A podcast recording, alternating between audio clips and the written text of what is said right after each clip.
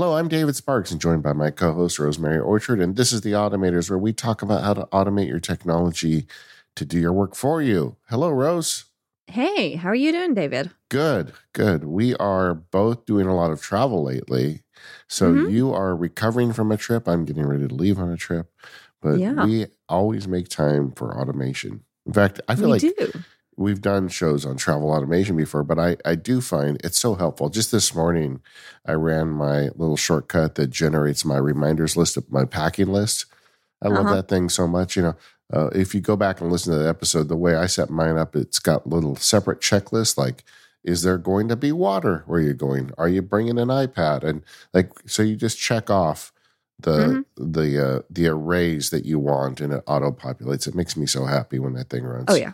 Yeah, no, I, I do the same thing with drafts and it so mine is just a list in drafts and it's sorted by emoji. And honestly, it's so great. Like you scroll to the soap section and like that's all of the toiletries. You scroll to the lipstick em- emoji and that's all of the like makeup. And then it's alphabetized within that because emoji alpha sort. So like, you know, like all the lipstick things get grouped together, the soap things get I, grouped I do together. it exactly the same. I have my lipstick together too. That's good. yeah i mean I, I- you you definitely should but you know like I, I obviously like i have a computer for like techie stuff and things like that and it's it's really nice to be able to do that and just be like yes i'm doing this i'm doing this i'm doing this like do i need a costume when i'm traveling is there a costume party involved or like Yeah. a special outfit like check that off like maybe maybe not traveling for costume parties so often but i have like costume party slash special outfit uh, which is a little supergirl emoji Well, it's, it's very satisfying watching automation create that for me. And, mhm. you know, the two benefits of automation are always they're fast and they're reliable and they don't make mistakes. And just going through the list this morning after I had the shortcut generated just reminded me like there are things on this list I would have forgot to pack. oh yeah and Definitely. because the automation runs it I, I never miss a beat and and I, I'm always tweaking that automation, adding little bits and bobs to it. But boy, do I love it! And uh, and you know, you helped me generate that when we used arrays for it. it it's a it's more complicated than a very simple text list, but I uh, I'm really happy with it. Either way, today we wanted to talk about Safari automation, and I know this is a very narrow topic, but Safari is Apple's browser. They use it across all their devices. Uh, the the reason I use Safari more than any other is because it's so respectful of battery life compared to its competitors, and I do a lot of stuff on mobile. You know, when you're on your laptop, your iPad, your iPhone, you don't want your browser killing your battery, and Apple does a good job of that. I'm also pretty invested in iCloud, and I like the way it shares tabs and does things, but there are Mhm. limitations, and we're going to talk about that today. Uh, but I thought it'd be fun to share with automators how we we kind of view getting automation done with Safari. Yeah, yeah. I mean, it's it's one of those things. Um, and actually, you reminded me of something there by saying, you know, like you like things like the iCloud sync, and this was something I struggled with with Safari for a while. I was like, yeah, my tab groups aren't syncing. Like, I don't quite know what's going on. And I realized after a while that the problem was actually that I was using Safari Technology Preview on my Mac. And Safari Technology Preview is not Safari. It's like the next version. It's the beta version. Yeah, Um, it's got this cool purple icon, which may have contributed to me wanting to use yeah, it. I, I believe that definitely played a role for you, Rose. yeah, yeah, possibly. Um, and Safari Technology Preview is great, and I, I always love seeing the features that are coming. But the problem with it um, that I had was that things weren't syncing. So therefore, um, you know, like that the, the magic wasn't happening, and my tab groups weren't on all of my devices, and so on. And I couldn't figure out why for ages, and that and that was why. So you know, making sure you're using the right Safari definitely part of the uh, the automation magic because there's a whole bunch of settings that you can set up in Safari as well, so that you get you know magic without really having to do anything in particularly special.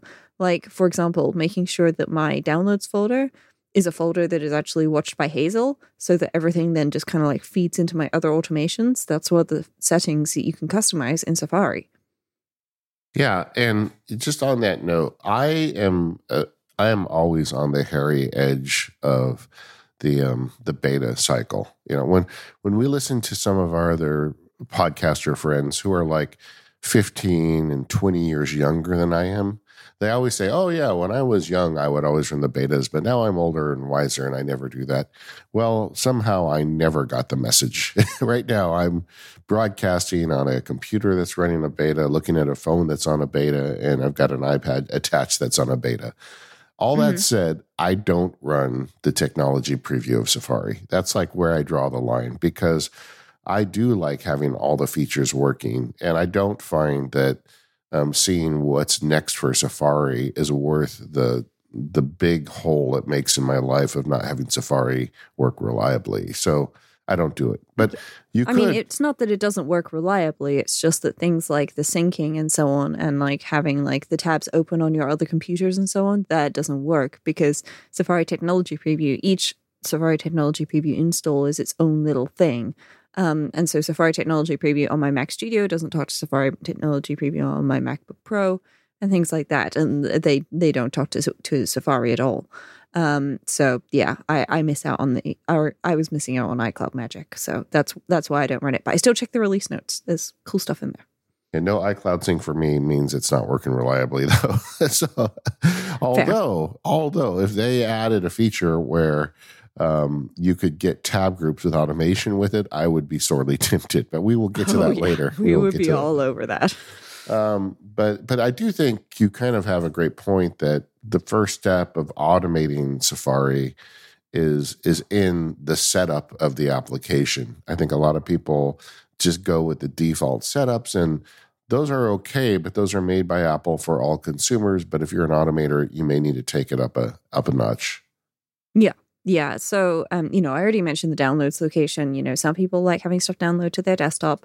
Some people don't. Um, the default location is your downloads folder, which is where nearly everything on my Mac goes when it, you know, appears out of nowhere. Um, and so that includes stuff like screenshots and so on and I just you know I I I, double checked um and that's that's where my downloads are going um but there's some other things as well like um in in the general settings you know you can choose what new tabs and new windows open with and you can also choose what Safari opens with so if you quit Safari what happens when you reopen it um and um what I have is I have it open all my um, non-private windows from the last session.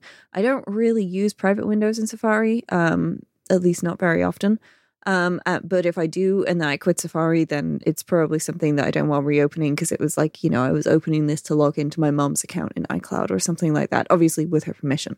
Um, and so, yeah, I, I've gone through and customized what happens with my new windows and my new tabs. And I actually do use um, the start page in Safari. Um, and my start page is set to um, my favorites in the bookmarks. So my favorites are that bar that can appear um, uh, underneath the address bar. And I do actually have that shown, David. Um, I know not everybody does this, um, but I do have that shown. And actually, I put all of my bookmarks in favorites. Um, I don't know if this is an automation, but I have a folder called bookmarks inside of the favorites for anything that I don't really necessarily want, like in like the main menu.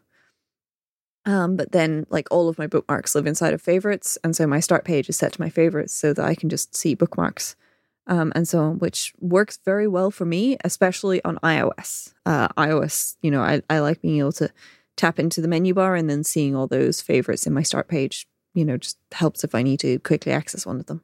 That's interesting because I do the exact same thing. And and let's talk about bookmarks for a second. Um, bookmarks are old school automation. You know, it is yeah. a, a bookmark to take you to a specific location but with modern Mac automation tools, and I'm talking to you, Raycast, Hazel, on all the related apps, you can access things that are your bookmark. You can search your bookmarks with with um with um any of these applications like Alfred.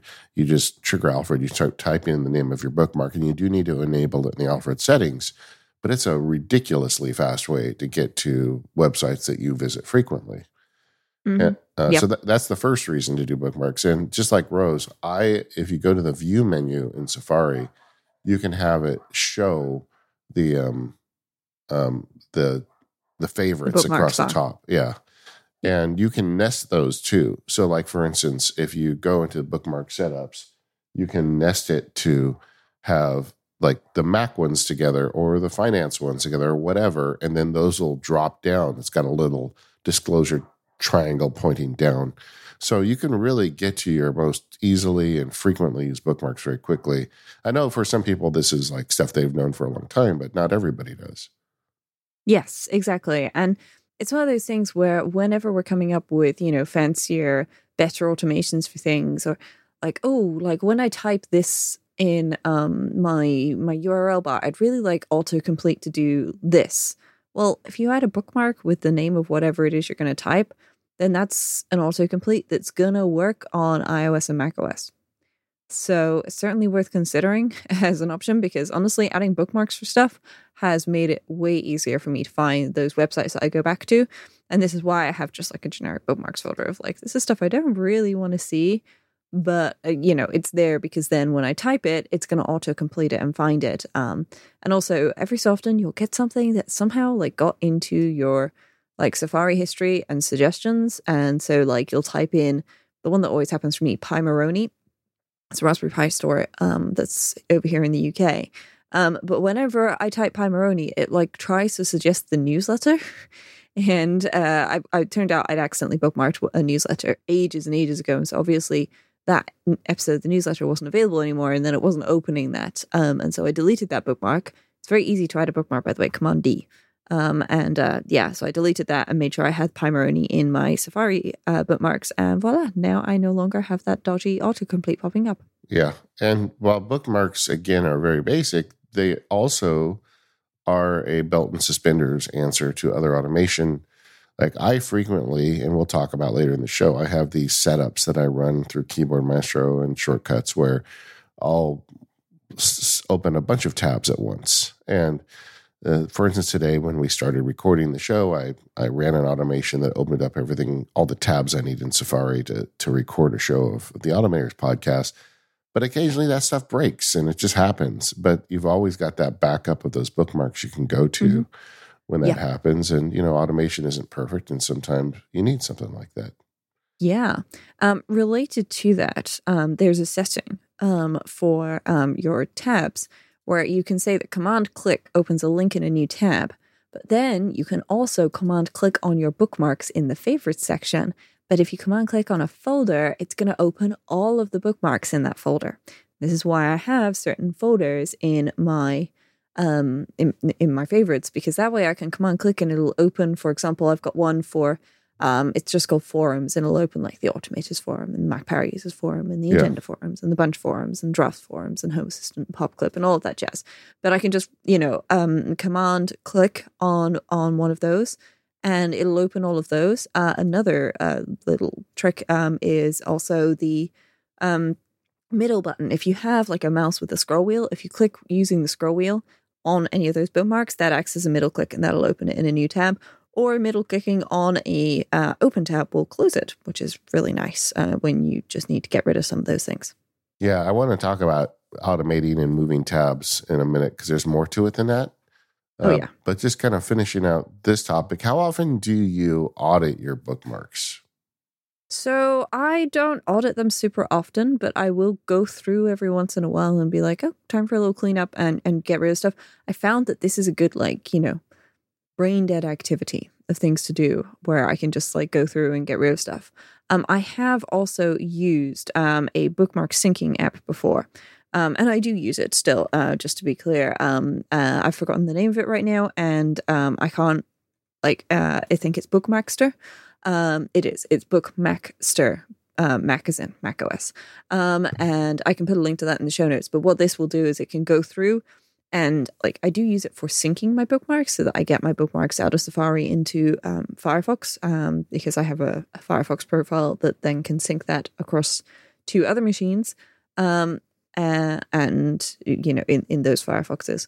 Um, but it can also look for dead links and it can alphabetize links within folders for me as well, meaning that like you know the the, the various um, you know, folders, uh, bookmarks are all alphabetized, which is quite useful when you are looking for something. Um, and because it will find those dead links, I don't need to worry about, you know, um, too many, you know, bad things popping up. And every so often I'll, you know, get that out and run that. And, you know, usually I'm using Safari. As a developer, I do love using Firefox as well for that stuff. Um, Safari's web developer tools, they're, they're not bad, but I'm just so used to the ones in Firefox and how Firefox works. Um, and quite frankly, um, at least in my day job, there's very few people using Safari. So while I open it to test what I've done, it's I'm better off using Firefox. Uh, given the choice between that and a Chrome-based browser, um, I, I stick with Firefox. Yeah, that Firefox is also my um, my on deck browser if I need something else for some reason. Although I have to say, I don't hit that problem as much as I used to about Safari not working nicely with whatever websites I go to. I mean, it used to be more frequent that Safari just wouldn't work, but it's uh, big enough, I think, probably because of the iPhone success that you don't see it as often. Yeah, yeah. I think it's one of those things where a lot of, for for a very long time, um, uh, people didn't really think that Safari was a proper browser and just didn't really support it. So you had to run something else. Yeah. Um, and now, you know, with the rise of the popularity of Safari on the Mac and also the improvements of Safari has made as well, you know, there's a really great developer team working behind Safari. Um, and you know they they they actually aim to be part of the web standards as well. You know, helping create new web standards as well as you know implementing those you know standard web conventions um, in Safari. And, you know, I think that's gone a really long way to making Safari a proper first class browser. Whereas before, you know, you know, people used to use Vivaldi and Opera over Safari. Yeah. That definitely doesn't happen now. Yeah. And and I would recommend you audit those tabs. That I there's a lot of stuff I always say you should audit on your computer. I'm good at some of it and bad at some of it, but the tabs are one thing that I kind of keep on top of because it is right there and for so much of what I do, the web is my workspace. So I want to make sure it's clean and, gives me what I need. Um, uh, let's talk a little bit about autofill. That's one of the Safari settings I don't think a lot of people understand. Yeah. So autofill is, I mean, it can be a great feature. It's the thing, thing that can use, um, you know, it can autofill in your username and your password um, which if you are using another, you know, password management system like 1Password, you probably will disable. Can also fill out credit cards and use information from your contacts, and it can fill out other forms. Um, I personally have every single one of these unchecked because I just use 1Password to fill out all of these. But if you are using them, then I definitely recommend going and checking the autofill settings and then clicking on the little edit button next to it because um, it will allow you to see like what credit cards can this be autofilling. So if you've got a credit card in there that's expired, for example, um, and you don't want that um, autofilling, like you can you can go in and, and unlock. You'll have to you know enter a password to unlock the credit card um, information, and same with the passwords and so on.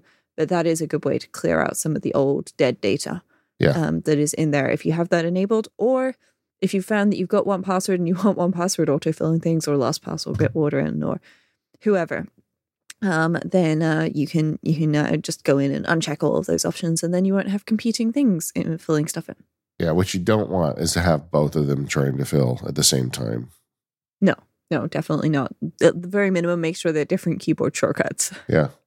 Now, one thing uh, by default, the search engine of Safari is Google. And there's all sorts of news stories out there, none of which are really confirmed, but I think they're believable that in order to become the default search engine, there there's money changing hands, you know, which wouldn't surprise me. That certainly used to be the case. Um, yeah. uh, I'm I'm not so sure exactly how that is now. Um, yeah. But what I can say now is, um, you know, I have my default search engine set to DuckDuckGo. Yeah. Um, and I have this for a number of reasons, privacy being one of them. The other reason is an automation related reason. If you ever want to just quickly Google something to get somebody the right link, if I do this in Google, you know, if I search for something using Google and then I right click on that link in the Google search results and I click copy link and I go in and I paste it wherever messages, um, you know, email, whatever, I'm going to get a Google link, which will then redirect them to the search result. If I copy the link from DuckDuckGo, I get the link that is the real link. It's the end result. So if I was searching for Apple, then the Google link would be Google blah blah blah blah blah blah blah blah. Um, you know, something very decipherable. Um, and then if I copy it from DuckDuckGo, it'll be apple.com or https colon www.apple.com. Um, and that is just something that I really like because it can give somebody the real link. Um, and the preview that they get will probably look the same, but it means that I, they don't have a bunch of tracking being passed on to them from me. Um, and yeah, it's it's also nice if somebody's just looking at the the the web address they're not going like, is this person trying to hack me? Is something going wrong here? Like, what's up? Um, you know, they can just see that it's the regular web address.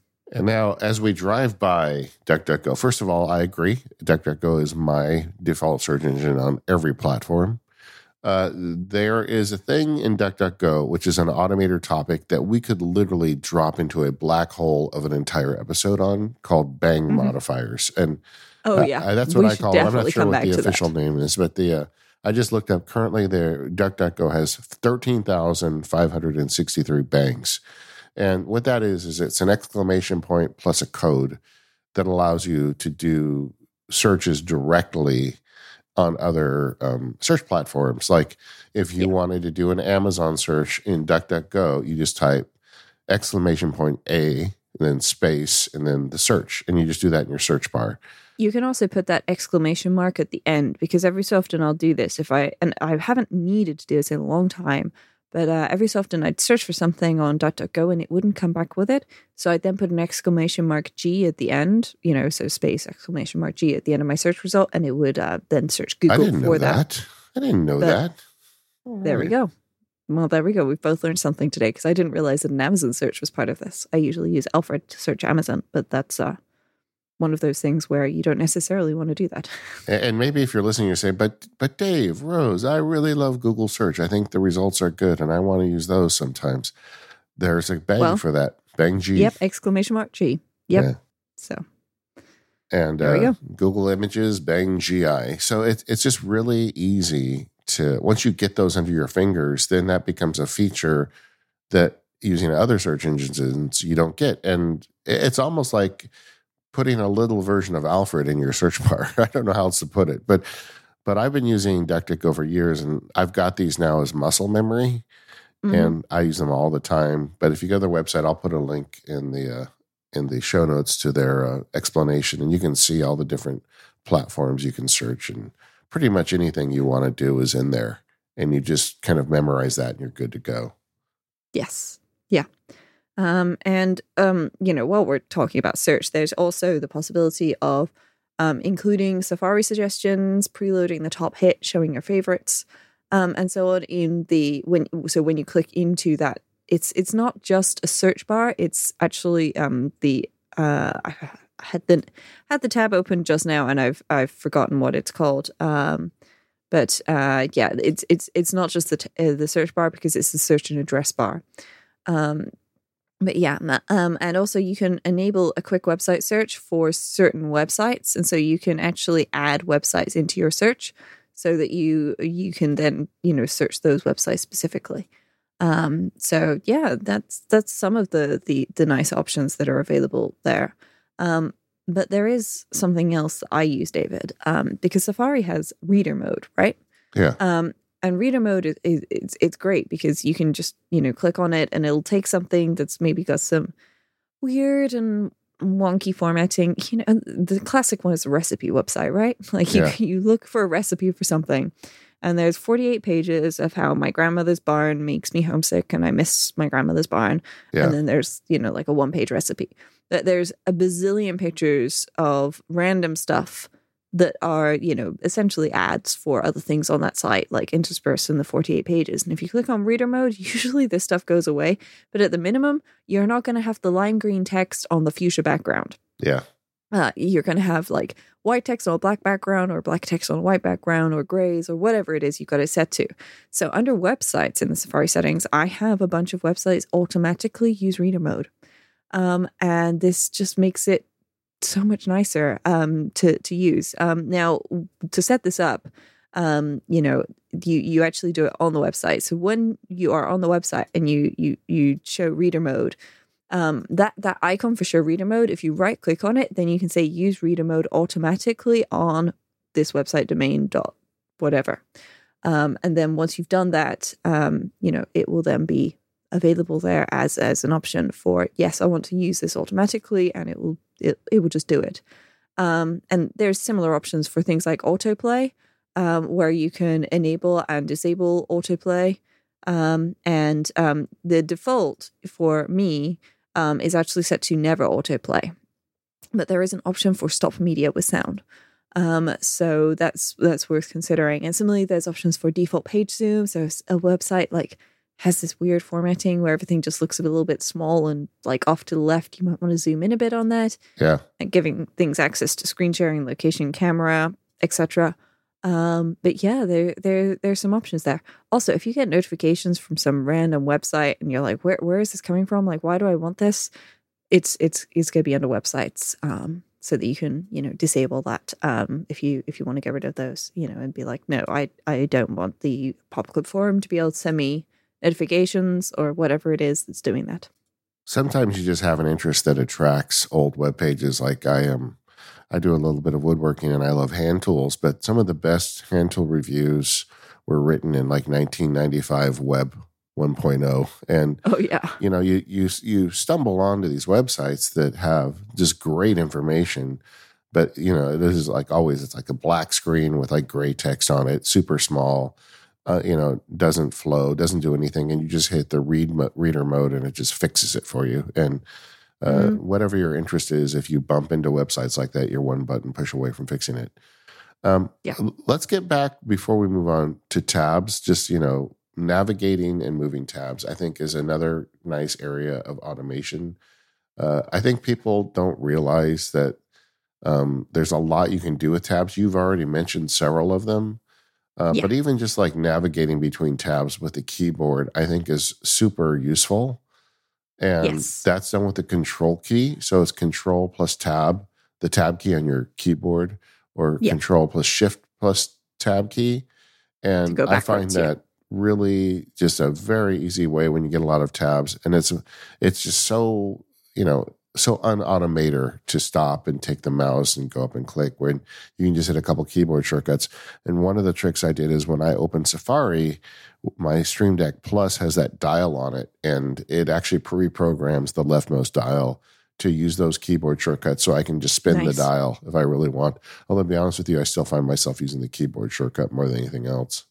Yeah, I mean, one of the things I actually do is so I tend to keep the most important tabs over on the left and the least important tabs on the right. Yeah. Um, and so that means that the the, the nine most important tabs are going to be Command One, Command Two, Command Three, etc., through to Command Nine because yeah. that is an option.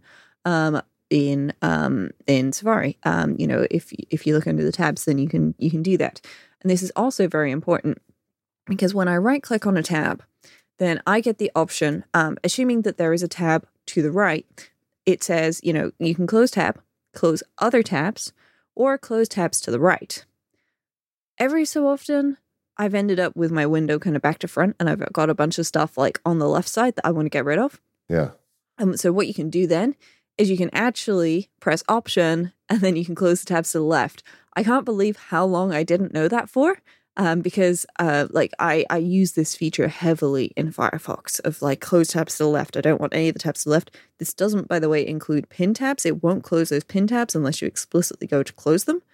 Um, but um, it's so useful for like, okay, yeah, I just want to like, you know, I want to close all the tabs to the left of this and just get rid of them. Done. Or close the tabs to the right. Um, or close all the other tabs. Um, though I have every once in a while, uh, David just move this tab to a new window and then close the window to to get around that. Yeah, yeah. But yeah, tab management is a big deal. I I'm actually pretty fastidious about that. I don't like to have 50 tabs open. Um, I don't. I just try to keep what I'm working on.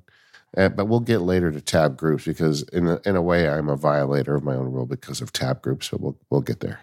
Yes, yes, we will. Um, and honestly, you know, having features like that available are really handy. Um, and one of the things that I do do if I've got a bunch of windows open and I've ended up with loads of windows with loads of Safari tabs, is under the window option, merge all windows. Like get get all my Safari windows, jam them into this one. We're good. Thanks. You know, so long. Thanks for all the fish windows. I don't need you anymore. This can be very useful. Um, because I on on iOS, uh, if you tap and hold on the tab icon, um, like the one that would create a new tab, you can also merge all your Safari windows right there as well. Um, and that that is such a useful feature for you know my mother's inevitable. I had this link open just now, and now it's not open in Safari. Like tap and hold on the thing, merge all your windows together. You created another Safari window again, um, and uh, yeah, solves that problem right there. This episode of The Automators is brought to you by ExpressVPN. Go to expressvpn.com for high-speed, secure, and anonymous VPN services, and you'll get an extra three months for free. Watching Netflix without using ExpressVPN is like playing your favorite game and not using all the power-ups. Why limit yourself when there's so much more fun to be had? I don't know if you know this, but some of the streaming services have different content libraries for every country. So there are tons of shows available in other countries, and with a VPN, you can access those other libraries. It basically tweaks where Netflix or other services think you are right now. The other day, I was feeling some nostalgia for Back to the Future. I loved that movie as a kid. Well, guess what? It's available on Canadian Netflix. So I just logged in saying that I was in Canada and I watched Back to the Future. With just one click by opening the app, choosing the country I want Netflix to think I'm in, and refreshing. And by the way, Back to the Future is still an awesome movie. There are so many reasons to choose ExpressVPN. First, it has blazing fast speeds. You can stream in HD with zero buffering, and it's compatible with all your devices phones, laptops, media consoles, smart TVs, and more. Plus, they have servers in 94 different countries, so you can gain access to thousands of new shows. And it works with other streaming services like BBC iPlayer, YouTube, and many more. You can stop paying full price for streaming services and only getting access to a fraction of their content. So get your money's worth at expressvpn.com slash automators. Don't forget to use the link at expressvpn.com slash automators to get an extra three months of ExpressVPN for free. And our thanks to ExpressVPN for their support of the Automators podcast and all of Relay FM. So, something else, David, that I wanted to look at for automation purposes are Safari extensions, because I feel like you know there there's some ones that we've talked about before. Um, one that we've definitely talked about before is OmSave, uh, O M S A V E, which is available in the App Store uh, for a couple of bucks, which allows you to quickly save stuff to OmniFocus with preferences. Um, and then literally, I just I, I click one icon in the in the menu bar. Uh, it's not in the menu bar, sorry it's an icon in in the address bar area, like near the back button or on the other side, depending on where you put it. Um, and it will pre-populate um, my Safari, uh, sorry, my OmniFocus uh, quick capture with the information that I want. Um, but OmSave, you know, lets you do some some some extra bits in there as well. So you can say, okay, but I always want this to go to these the, this project um, or whatever. And that's one of my my favorite little little Safari extensions, but there are a whole bunch more that we can talk about as well. Yeah, I mean, and that one is so automation, right? Because it's saving you work in terms of your OmniFocus capture. And over the years, like I had yes. been using, uh, you know, OmniFocus has its own automation where you can assign a service which captures any text into an OmniFocus task. And for over the years, I had got the habit of going into the URL bar you know, and just grabbing that text and saving it to OmniFocus with that built-in shortcut. But OmSave is so much better. I mean, this is one that almost needs to be Sherlock by the Omni Group. But the uh, it's it's a great little yeah. feature, and I'm I'm with you 100 percent on that. But but there are more. There are definitely more. Yeah, there there are a whole bunch more. Um, and you know, I'll I'll just go through some of the ones that I use on a regular basis. Um, and so um, one of the ones I use is Awesome Screenshot. Um, now, if you use um, the default screenshot um, options on, on Mac OS, I believe this is present now. Um, and it's certainly if you take a screenshot on iPad OS or iOS, then you can um, change the screenshot after you've taken it in Safari to say, hey, I want to take a, a screenshot of the whole web page, yeah. please. And then it'll share it as a PDF. Um, this is fine, this is great, but um, sometimes I need to like I use um, CleanShot and I don't necessarily want to do the scrolling screenshot thing.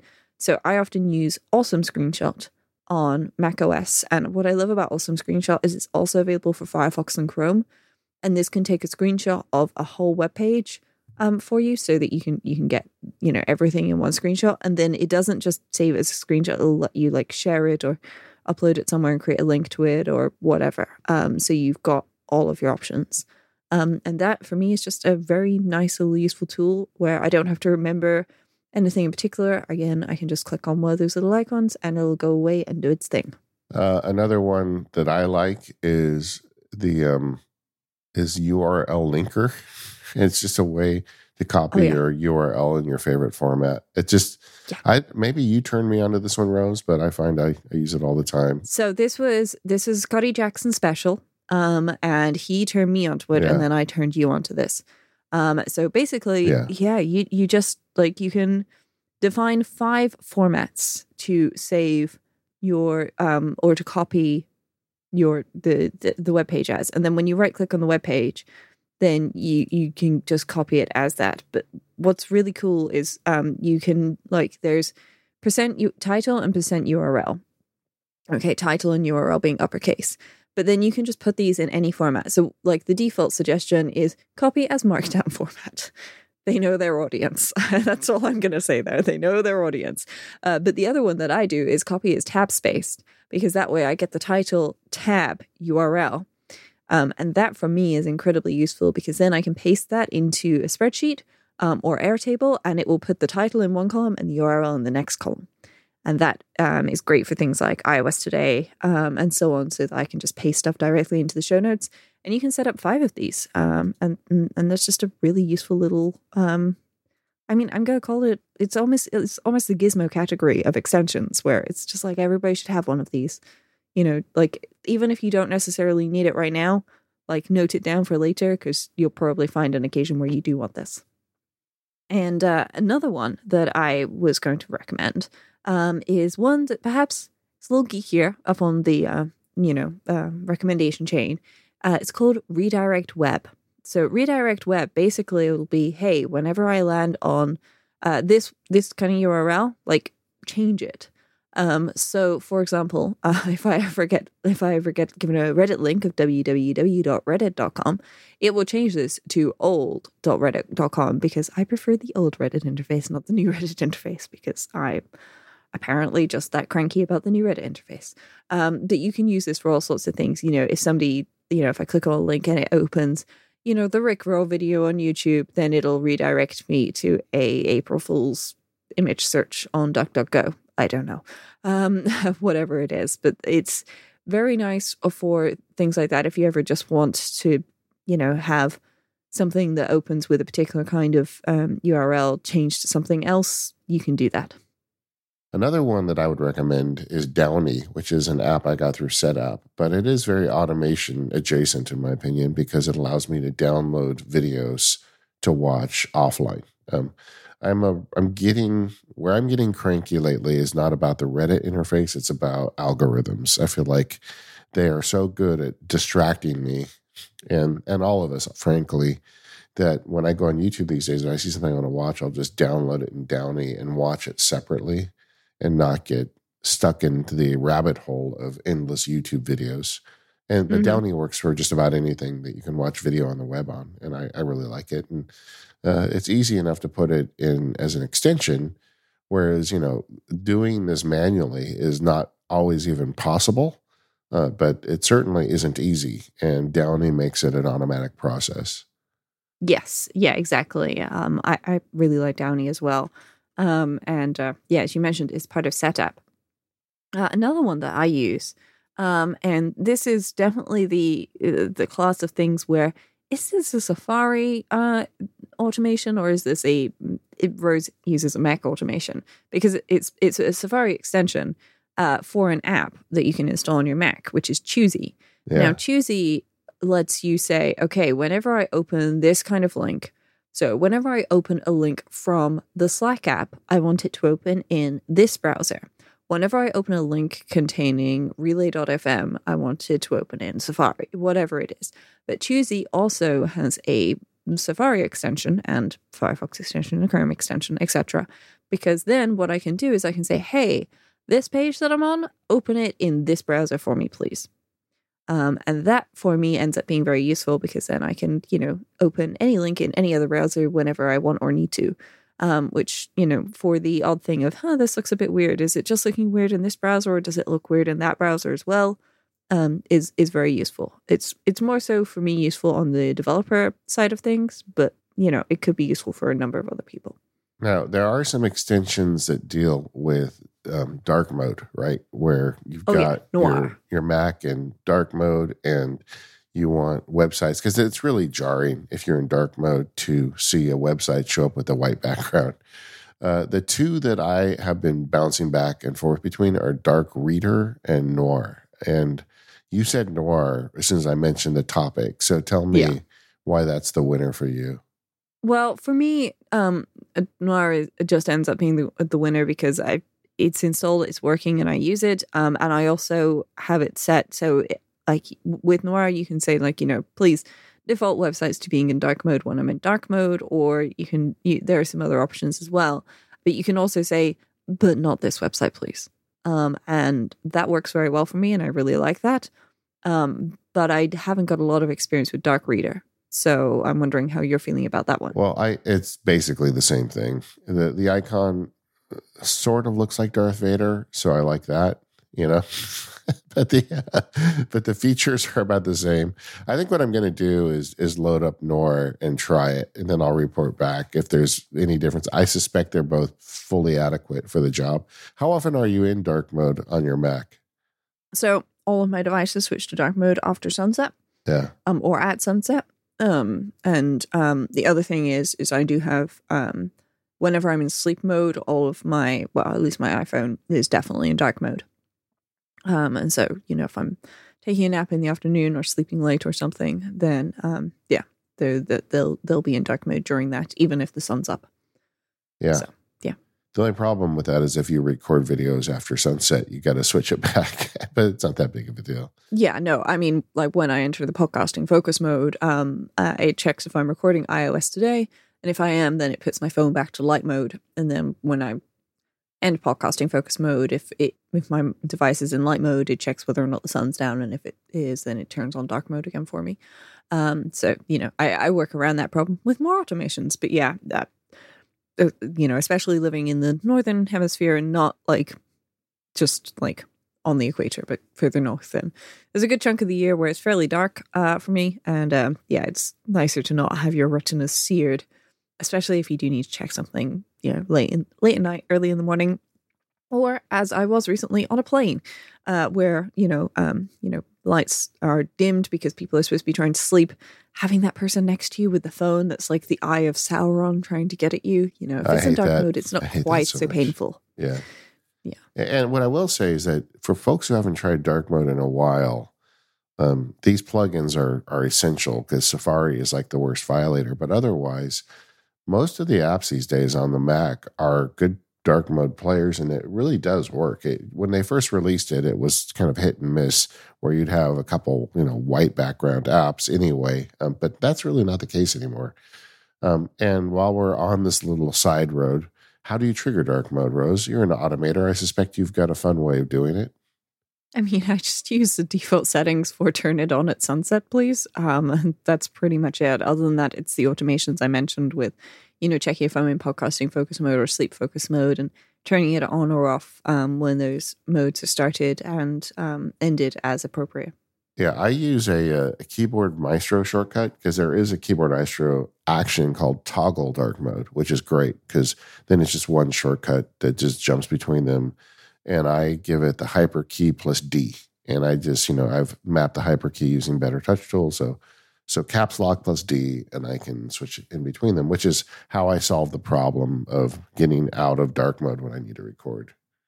Fair. That that works nicely. Yeah, I, I rarely find myself in dark mode when I don't want to be in dark mode uh, on Mac OS. So that works pretty well for me.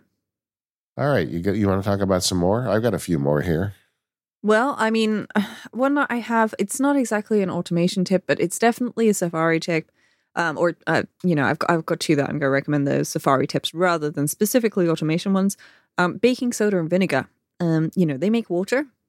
They also dehorriblify video in Safari. Yeah. Um, so you you end up with the nice native video player instead of the YouTube player or the Vimeo player or the Twitch player or whatever it is. Yeah. Um, and so you know, vinegar works on YouTube, baking soda works on the rest of the internet uh, for you. Um, and so that's that's definitely two that I'll recommend for that. Um, and that's also great because it means that those videos have definitely got AirPlay support and so on if you if you want that. Um, and then another one I'm going to recommend is um, uh, GoodLinks. Um, because I love saving links to read later. Um, and being able to just say, like, hey, this is an article, I'm going to want to be able to read it later. And then being able to read that offline later, you know, Yeah. assuming that I've opened GoodLinks on my device, um, is very handy. And also, GoodLinks will default to using the reader view, which means that, you know, I don't have to worry so much about, um, you know, ads and, and stuff um, in, in those articles. So, yeah, I use GoodLinks for that as well. Um, Yeah. What about you? Any final recommendations? Um, a couple again. I'm getting kind of off the thread of automation. Uh, Grammarly, I guess that you could consider that automation. I'm a I'm a fan of the Grammarly grammar checker. Uh, I've never had faith in a grammar checker in my life, but this one seems to work for me. I pay them, I think, like a hundred bucks a year, and they catch errors in my writing all the time. Uh, they've got a plugin for Safari which will, will monitor as you're filling in text on a web form which I think is is if you're going to have the service, you might as well use it. Um, is that automation? I don't know, but it, does make your writing better. And then the Readwise apps. I'm a big fan of Readwise, and it's a spaced repetition system for the stuff I read in Amazon and on the web. And they now have a reader app. It's still in beta, but they've got plugins for that too. So saving stuff to Readwise, accessing Readwise, and saving to their reader is is very useful to me, and I I use those plugins all the time. Yeah. I mean, there's plenty of other Safari plugins out there, some of which are more automation related than others. Um, and we'll have to get to shortcuts in a minute, David, because shortcuts, um, you know, one of the, the changes with macOS Ventura is shortcuts actually has share sheet support now. Yeah. So when you, you click on the share icon, then, you know, shortcuts that take URLs will actually show up. Um, you know, um, other than that, you can also, you know, have shortcuts appear in the right click menu as services and things like that, which can be very nice. Um, and you know like are those extensions? Yes and no. Um you know they're not extensions that you can go on the mac app store and download but they are certainly things that i use in safari. Um i will also just throw in a quick mention for my ad blocker of choice which is 1Blocker um i use that in combination with pi-hole um for uh my ad blocking needs around the home and yeah it, those work great for me. Um but uh other than that you know i've got got plenty of other ways that I'm automating Safari going from the outside in, which I guess we'll have to get to um, after this. This episode of The Automators is brought to you by Network to Code. Go to go.networktocode.com slash automators. Your network automation strategy begins with data. Explore Nautobot now. Network to Code is a leading provider of network automation solutions. They help companies transform the way their networks are deployed, managed, and consumed through a combination of software and services. In short, they bridge the gap between DevOps and network engineering. Network to Code is also the proud sponsor of the Nautobot project. Nautobot is a free and open source network source of truth and network automation platform. And that's Nautobot, as in Network Automation Bot, in case you were wondering. It's the network CMDB you wish you'd always had. Are you struggling to manage network inventory? Are you using spreadsheets to manage your network data? Do you wish you had a better solution built to drive network automation? If so, you've got to check out Nautobot. Everything from inventory, IP addresses, VLANs, and even routing protocols and firewall policies can be stored and modeled. Nautobot is the authoritative source of truth for the network. Not only does Nautobot help you manage your data, but it has a rich developer API and ecosystem of apps that actually do network automation. Nautobot apps are also free and open source. You can use them to do things like network backups, config compliance, model firewall policies, and so much more. If you need to automate your network, this is the tool. Network automation begins with data. So get control of your data and take back control of your network with Nautobot. Ready to explore Nautobot? Head over to go.networktocode.com slash automators and learn all the good things about Nautobot. Once again, that's go.networktocode.com slash automators. And our thanks to Network to Code for their support of the Automators podcast. So, Rose, we've talked about automation uh, from inside Safari. Let's go outside for a minute. Uh, we have apps we talk about all the time that we use for accomplishing automation, and some of them actually play pretty nicely with Safari. Uh, Yeah. let's start with Bunch. I know that that's an app you use often, and Bunch has a bunch of Safari related commands in it. Yeah. I mean, it, it it's uh, grateful. Uh, it's grape. I like. I'm, I'm sorry. I'm trying to make a, a bunch grape joke here. It's not working very well. Let's move on from from from the very not good puns. Yeah. Um, but yes, Bunch does have excellent Safari support. So what you can do in Bunch is you can open Safari by typing in your Bunch Safari. That's it. That that that opens Safari, people. That's But, but more important, that's you can you need. open up URLs, right? I mean, that's the Well, thing. that's just it. So what you can do is a markdown style list underneath the word Safari with a list of URLs, um, or like you know one URL per line.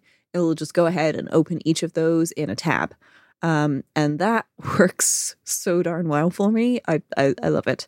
Um, and for um, like bunches of URLs that I'm going to repeatedly reuse, I actually turn these into snippets so that then I can say like, hey, like run the automators tab snippet um, and things like that. And that that works very well for me. Um, and I've amped this up a little bit with um, some AppleScript. So um, what I do with the um, AppleScript is I have um, AppleScript open a new web page uh, or a new pa- a new window. Sorry, yeah. brand new window in Safari. So it's just a new empty window. Um, and then it'll open up uh, one particular web page that I use all the time um, whenever I am podcasting, and that is DuckDuckGo. Um, and so this is just a little AppleScript that opens a new window with DuckDuckGo. And so that gets run before any of my tab group sets. Um, and I say tab group sets, I'm not talking Safari tab groups, I'm just talking about sets of tabs that I need to open um, for um, you know automation purposes in bunch. So it will first run that AppleScript and then it will open um, the the pages i need. So for automators that'll be you know the thanks for our sponsors and the relay cms so we can save all those good links and our automators uh, base which works very well for me. Okay, so let's put a pin in the Apple Safari tab group feature because there's an automation angle to that we definitely want to talk about. But the thing you just mentioned, saying use an automation tool outside of Safari to open a group of tabs in Safari, I think is the most frequently uh, desired automation from outside Yeah. Safari. Like you want Safari not to just open up, but give you the tabs for your work project or uh, give you the tabs for your, you know, home banking or whatever thing it is that you do where you've got a bunch of tabs you always want to open up repeatedly.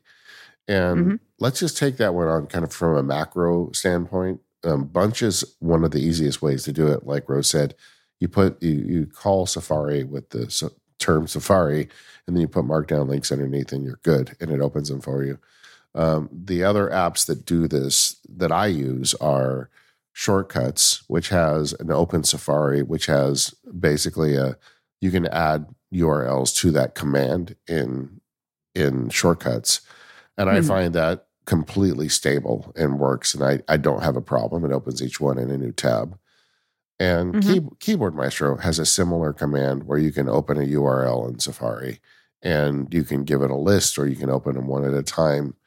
Uh, it's a little more granular with Keyboard Maestro, but I find, frankly, Shortcuts is perfectly adequate at doing this. The advantage for me of doing it in Shortcuts is that I can run it on any um, device. You know, I can run it on Mhm. iOS, iPad, or Mac. But uh, all three of these are great solutions for opening a group of tabs to do something. And uh, we're going to do a show. We've got it in the outline list of how we do setups, but that's a piece of it for me because so often part of my work is opening a group of tabs that are related to something I'm working on. And Mhm. uh, I think anybody uh, that's listening to this that wants to get better at automating the browser, Safari, uh, or any browser, frankly, should figure out the best way for them to open tabs because this really is it's a it's a beautiful little automation that's really easy to put together and every time you do it it's it, you get that payback of the time saved like the first time you run it in terms Yeah. of the uh, reliability and the speed it's just you'll smile every time you you push that button because Yeah. no you know, no longer will you be uh, you know hunting and pecking through lists of bookmarks or typing things in Well, I mean, that's one of the things, you know, I use this at work all the time because we have um, technical reviews of the things that we're going to be creating code for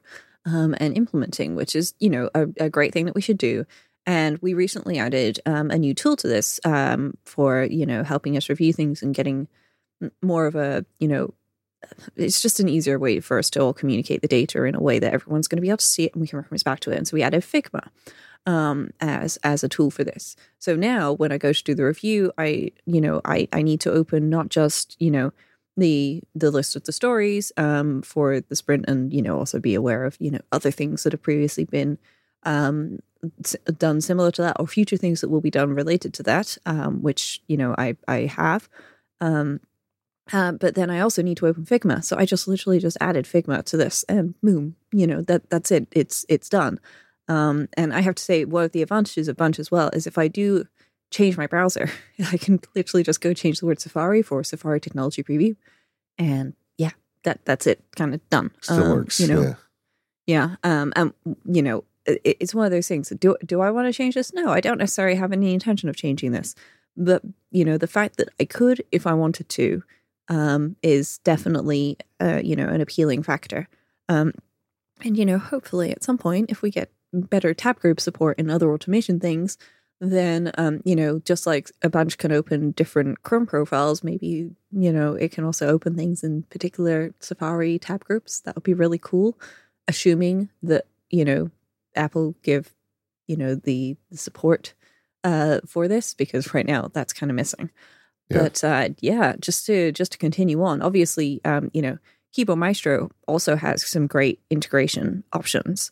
Um, and one of the things that I do, um, which you know, maybe maybe this is over the top and nerdy, maybe this isn't. Um, but I actually have an Automator's um, Keyboard Maestro macro, which will activate, in this case, it's actually activating Edge, but the same principle will, would apply with Safari.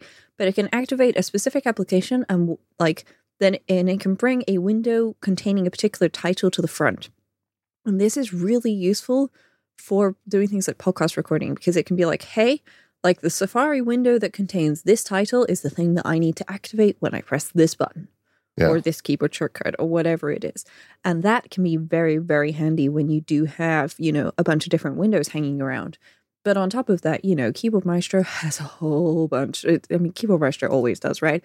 But it has a whole bunch of things like, hey, set the Safari URL to this, select this Safari tab, uh, go open the next Safari tab, or a new Safari tab, or a new Safari window, or wait for Safari to finish loading and focus this field, um, or, you know, set this field to this text or set this checkbox and submit the form. you know, like it's it's kind of crazy, like in a very good way, just to be clear.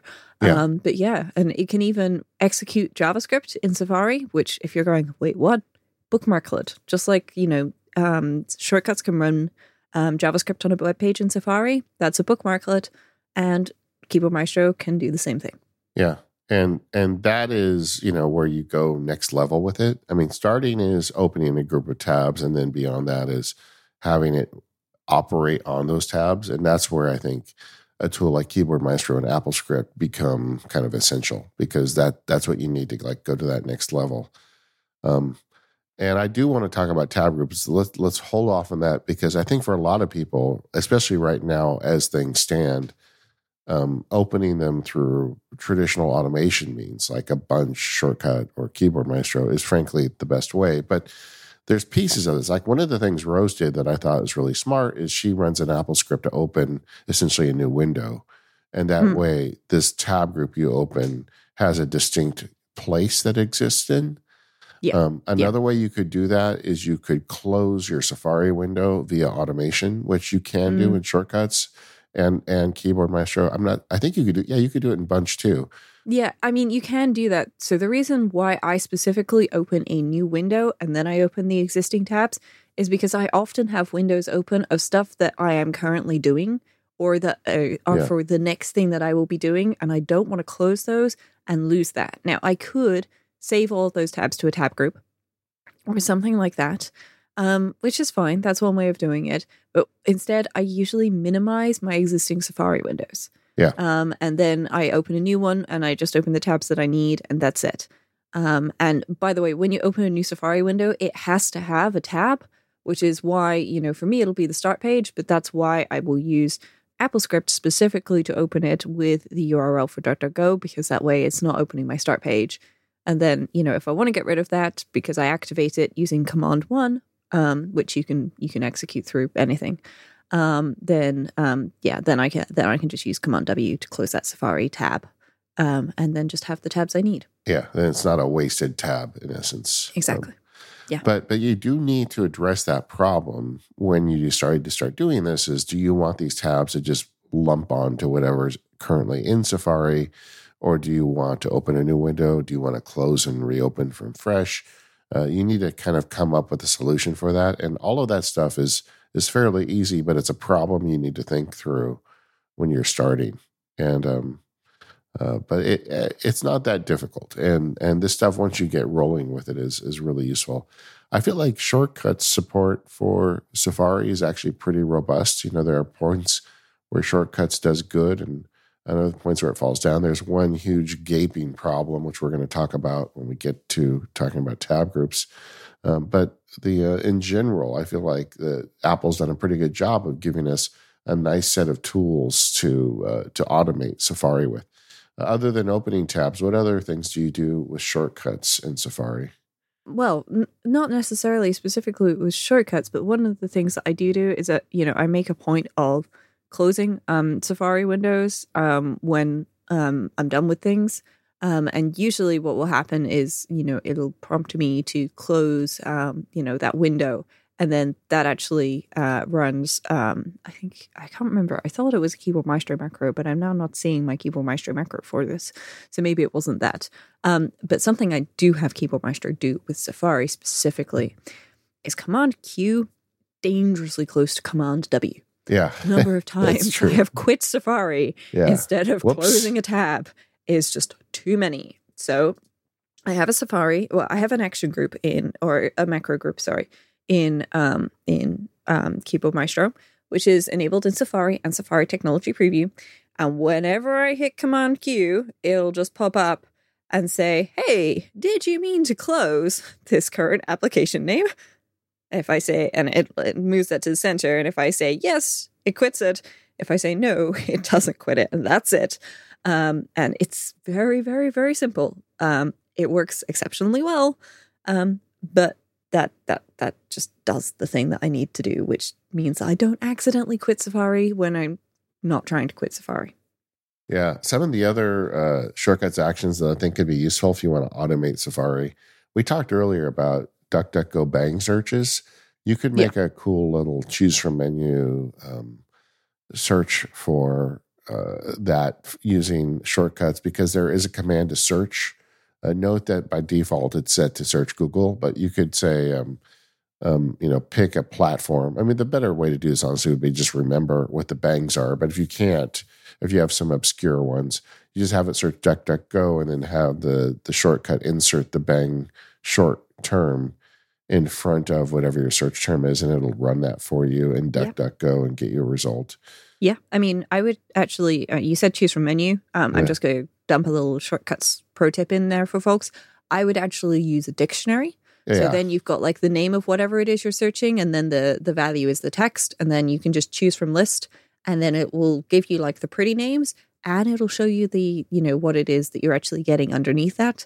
Um, and then um, you know you don't have to you know have a menu with text um, and your your menu names, which is a little more efficient and just you know useful to to know much more much more elegant. I gold star for Rosemary Orchard. Um, and then uh, there's some out there that allow you to pull details from web page or contents from Mhm. web pages, and uh, I find those really useful for me when I see things I want to do further research on, like um, pulling information off the web and dumping into a craft node or something.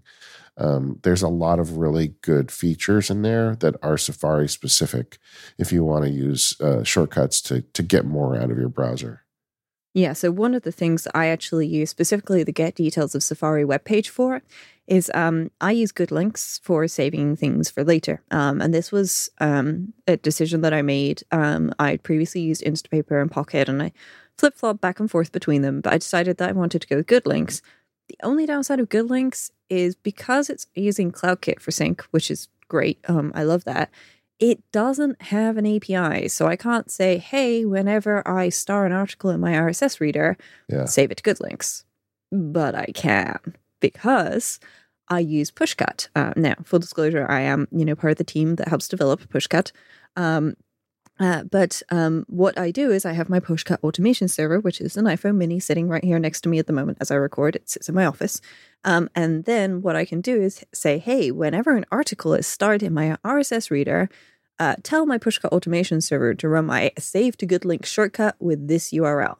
So take the URL, it'll get the, uh, you know, get some details of it, saves it into GoodLinks, and that's it, moves on its merry way. And so I still have full integration with, you know, all of the other things, and it's using the Safari actions in um, shortcuts to do that. So that works really nicely for me. Yeah. And then, like, kind of next level of this is going to Keyboard Maestro if you want to perform actions on pages. I mean, I've talked about Grammarly already in this episode, but I prefer the Grammarly web browser to their native Mac app, which is pretty bad. Right. And so I've just got a shortcut that opens up. Well, actually, I don't use it anymore because I found a URL that gets me a new blank Grammarly document so I can just open that and paste into it. But before I had to click a specific button on the screen to get a new one started. And um, that's the kind of stuff where, you know, kind of Keyboard Maestro's muscle shows up. And if you want to perform a specific action on a web page, uh, keyboard maestro might be your uh, your uh, tool of last resort there to to get you mm-hmm. over that last mile. Yes. Yeah. Though for anybody looking for something like that, I'd also encourage you to try searching for a bookmarklet because there's almost certainly going to be somebody out there who's had the same problem before and they'll be little piece of code that you can look at and hopefully there'll be some nice comments on it from other people saying that they've used it and it works fine. So you actually know that it does do what you think it does. Um, you know, the downside is you are running code in your browser, um, but the upside is, you know, then this this can work in any browser, including on iOS because um, I recently had uh, too many saved items or save for later items in my Amazon basket. Um, and it was just one of those things where I was like, I'm running into the problem of I can't find the things that I'm definitely wanting to get later because I had too many things saved for later. Yeah. Um, and uh, so, yeah, I added the things I definitely wanted to save for later, like actively save for later, into my, move them back to my regular basket, and then used a little uh, bookmarklet to get rid of all of the things from my save for later section. And that solved that problem very nicely.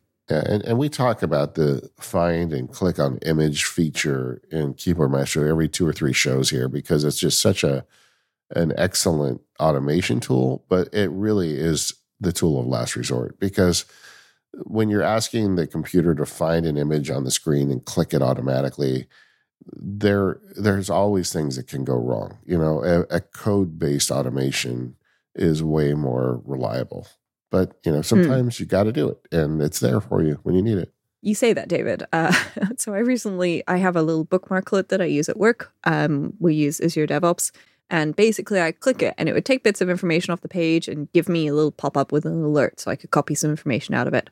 Um, uh, so that I I had the stuff that I needed in the right format, so that I could just copy one thing and be done with it and move on with my life and um, it it stopped working after Christmas. And I was like, "Well, this was working before Christmas. I know I took a little bit of a break over Christmas, but I didn't realize that things had changed that much. Everything looks the same."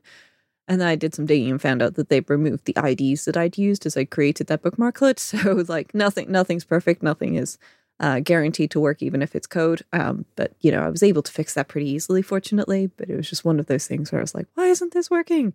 Um, and if I've been using, you know, click at image um, to click at the various things and copy it and paste it, um, then you know it would have it would have kept working. So yeah, win some, lose some on that. This episode of Automators is brought to you by TextExpander. When you work in a small team, every moment counts. You don't want to be wasting your time finding video conferencing details to send to a new client. You don't want to track down those same FAQs from the company website again and again. These are the kinds of things you want at your fingertips so you can get your work done faster, and that's why you need TextExpander. With TextExpander, you can access what you type the most with just a few keystrokes, allowing you to work faster and eliminate repetition, letting you focus on what matters most to you. TextExpander's powerful shortcuts and abbreviations streamline your team's work all you have to do is type a short abbreviation, and TextExpander does the rest for you. You just build and collect your most commonly used phrases, messages, URLs, and more right within TextExpander. Then create your chosen abbreviation, and they'll be with you wherever you type. You can even customize the snippets by having them automatically add in dates, fill in the blank fields, timestamps, and more. This will make sure you keep the personality in the communication that you send whilst staying productive. TextExpander is available on any device you use across any app you use on Mac, Windows, Chrome, and iOS. I use TextExpander for all sorts of things, but the thing I love the most is the fact that the snippets sync. I update it in one place and it updates everywhere, which means going back to those company FAQs, yep, one person updates them on the website, updates TextExpander, and bam, everybody's got the latest information. If repetitive typing is getting you down, you need TextExpander. Check out TextExpander today at textexpander.com slash automators, and you can get 20% off your first year. That's textexpander.com slash automators to say goodbye to repetitive typing. Our thanks to TextExpander for their support of this show.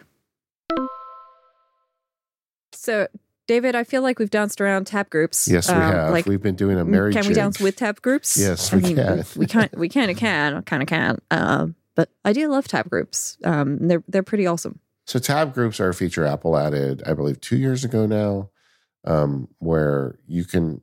It solves the problem we were talking about in the last segment of opening up a group of tabs to do a specific task, and then you can have them, and you can just jump between them with a click of the mouse on the Mac or a selection on the iPhone or iPad.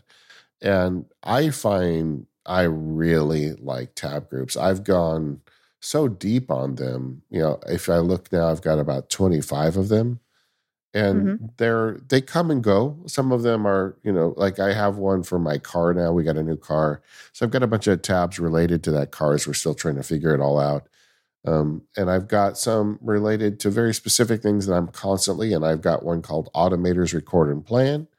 I've got one Mhm. called Automators Ad Recording. So, one called Automators Publication, which is three different tab groups related to this podcast that I do in three different contexts. And anytime I want, I click on one of those and it just opens them up for me, gives me exactly what I want. And I love them. Um, but, and there is a but, Apple hasn't there is. got its automation act together fully with this stuff yet. No, I mean the thing that for me is missing straight off the bat is reset my tab group. Like I want to be able to reset my tab group back to like just those tabs that I had when I started because Yes. my tab group is actually something that like this is the basis and then like I'm going to open other things as we go. So, you know, as we're recording automators, I'm opening links to you know the bunch documentation on you know opening web pages and things like that so i can put the links in the show notes and i do my best to close those and clean up as we go but there's a reason well there's more than one reason why i'm not using tab groups for this Yeah. um, and you know it's just one of those things where it's a little sad um, that i can't do everything that i wanted to with this but you know also you know this is a start Um, the automation team maybe have yet to get their hands on this. Yeah, and it's I think I call that kind of like tab pollution when you have a group and then suddenly there's other things in it, or maybe you get a phone call and then you go off on some other wild tangent uh, during the phone call to answer a question, and then you've got this this uh, additional tab in this group that doesn't belong there, and it's just kind of a a roadblock. So, like what Rose is saying, wouldn't it be great if I could push a button and it went back to the five basic tabs that I always want in this tab group and got rid of everything else? Um, I think that is that's something we need. The the other thing that just drives me nuts is there's a shortcuts action on iPhone and iPad to open a tab group. Great, right? I, I'm on my iPad. Um, I can do what I would call a setup to Yep. um, start getting ready to research for the Automators podcast. It opens up a tab group as part of that, sets a timer, does all that cool stuff. Go over to my Mac, open up the Safari action list, and guess what? There's Nope. not an action for a tab group. I, I that that is the brick wall I smash into with tab groups on a daily basis. I want this stuff automated. I don't want to be opening up the left tab and mousing over and all that nonsense. I'm an automator. I don't need to do that stuff, you know? Yeah. Um, and it just doesn't have it. The only way I can get around it is a Keyboard Maestro action using the find and click on image that I Mm. just told you about. but Yep. but the trick to that is it it and there are tricks to it because first of all the left left sidebar has to be open for it to find the image. And you, you can have it toggle that, but it may toggle it off. And the other thing is sometimes if the tab group is already selected, it's got a different background color than it does if it isn't selected. And there are ways to program around this stuff at Keyboard Maestro, but the more, you know, the way the more times you have to deal with those contingencies, the less stable it gets. And the action already exists on the iPhone and the iPad. So it's like, why isn't it there? Yes. And I think it's it's just one of those things where like Mail on iOS and Mac are clearly different apps. Safari on iOS and Mac are clearly different apps. Yeah. Um, whereas reminders and notes and so on, they seem to have consolidated everything and brought that all together. And we're not there yet with um, Mail and Safari, and that's that's not a complaint for the Mail team or the Safari team, or and you know you know if you want those to stay separate, then you know that I'm I'm not saying that they shouldn't still be you know the super powerful apps they are, but I really think it would be beneficial to everybody if somebody sat down with the teams and was like, "Hey, so you know these Safari actions? Let's just get them all in everywhere. Yeah, Yeah. come on, everything everywhere, parity, please. You know, that's what I want. Yeah. Yeah. Exactly. Um, so yeah, that I mean that that's what that's not just what we want, that's what we need because we shouldn't have to be going through oh oh so if this is a Mac, then I want to run a Keyboard Maestro macro. Um, but this if this is an iPhone or an iPad, then I want to do this. And if this is an Apple Watch, how on earth did this start running in the first place? Uh, I just want to exit. Um, Yeah. and it, it gets very frustrating when you're trying to deal with all that. And honestly, if they get it sorted out, I mean, we're recording this just a little bit before June. Maybe this year, you know, we'll get an update to Safari that and autom- and um, shortcuts that fixes this. I could see myself kind of abandoning all these complicated automations I put together over the years and just going to this because Yeah. it's it's been absolutely reliable. The stuff I leave in a tab stays in a tab. Um, I think it's really a nice solution that mm, you know people who don't listen to the automators podcast can take advantage of. But if you give us the automation hook, the automators can take advantage of it too. And I would really like to see that come to fruition this year. It's been long enough. Yes.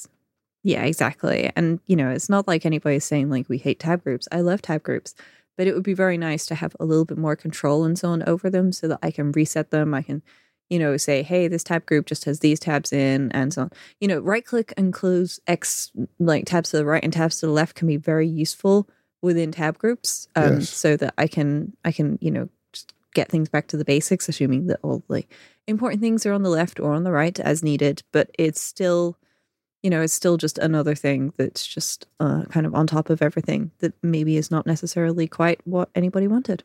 You know what would be an interesting feature in tab groups is um, the idea of pinning a tab or locking a tab to say in Mm. this tab group these tabs are always available. And yeah, because we do have pin tabs, and honestly, that's kind of how I work around this when Yeah. when I'm using them. Um, you know, to to an extent of I'll I'll pin the most important tabs, um, and then you know everything else just close all the tabs, and I've still got the pin tabs. Um, it doesn't always work perfectly, but it works fairly well. yeah, but the problem with pin tabs is they show up everywhere. Now, if you could have contextual pin tabs, like Yeah.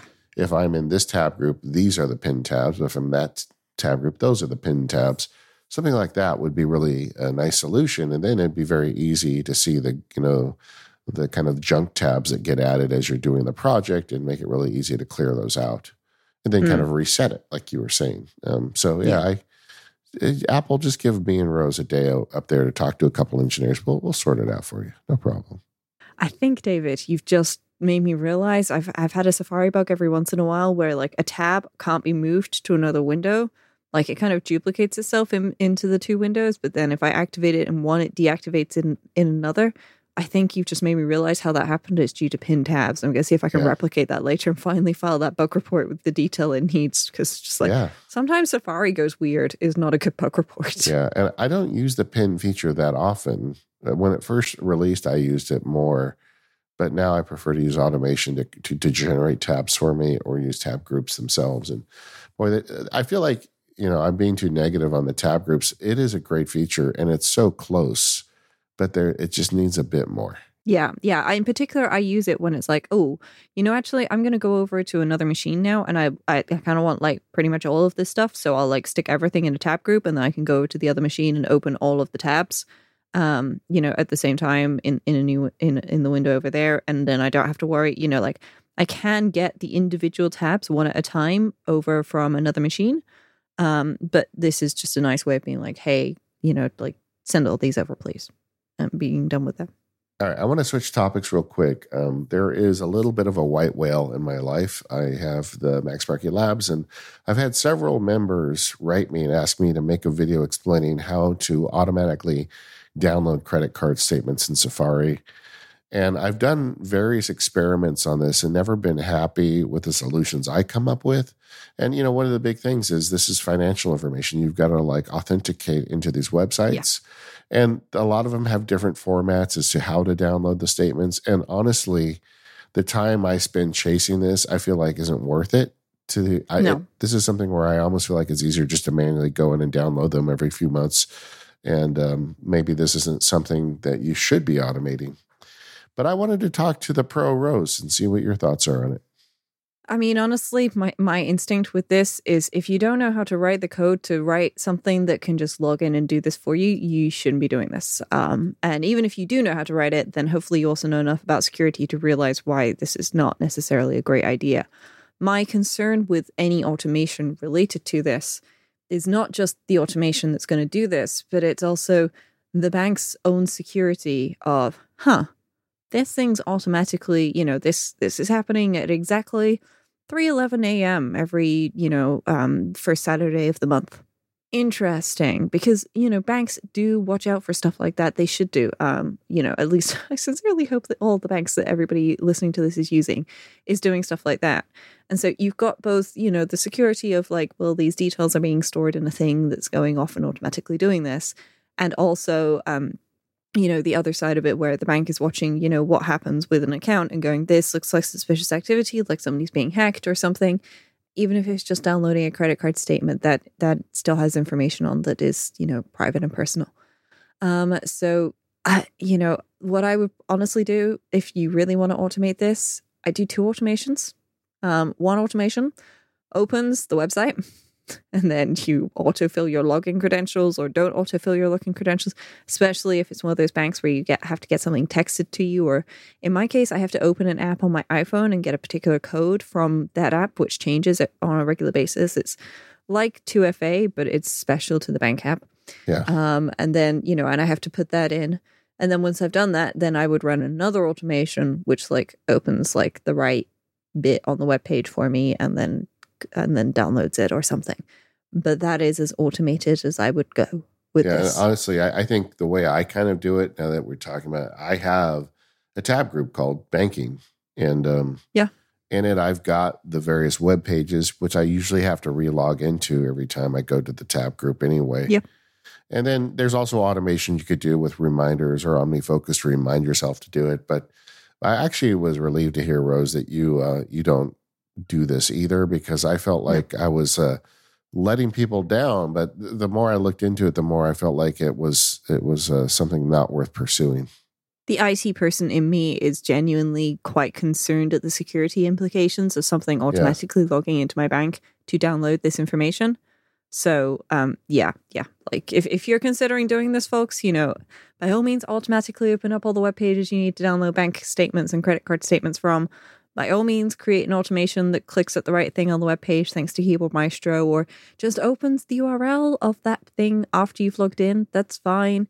But yeah, maybe just leave the logging into the human. Um, you know, some things aren't worth automating when, especially when it comes to financial security. And uh, the Automators podcast never wants to be responsible for having the black helicopters land on your house. So, yeah, I mean, I don't. I, I would hope it wouldn't go as far as the black helicopters landing on your house, but it certainly could be a case of you know, like worst case scenario, if you accidentally upload a Keyboard Maestro macro that contains your login information, somebody else could be logging into your bank account and yeah. looking at a bunch of stuff you don't want them to look at, yeah. or taking all of your money and taking putting it money. somewhere that you can't have. So yeah, like please be careful with this stuff, people. Um, you know, it's very tempting to go ahead and automate everything, and you know, I I know this, you know, I am this, uh, but yeah, also we, we, we know nothing to do with your finances. We know know the sickness, but yeah, nothing to do with your finances, please. All right. Well, either way, we are the Automators Podcast. You can find us at relay.fm slash automators. We want to thank our sponsors today, ExpressVPN, Network to Code, and TextExpander. Uh, you know, we have an ad free version of the Automators. It's called the Automators Max. Every time we release a new episode, those Max subscribers get an ad free version with some additional content. Today in Automators Max, Rose and I are going to be talking about spam blocking foreign languages. That's a thing mm-hmm. now. You get a lot of email from people with different languages. Rose and I have got some strategies for that. We're going to cover that in Automators Max. Otherwise, we'll see you next time. Goodbye, folks.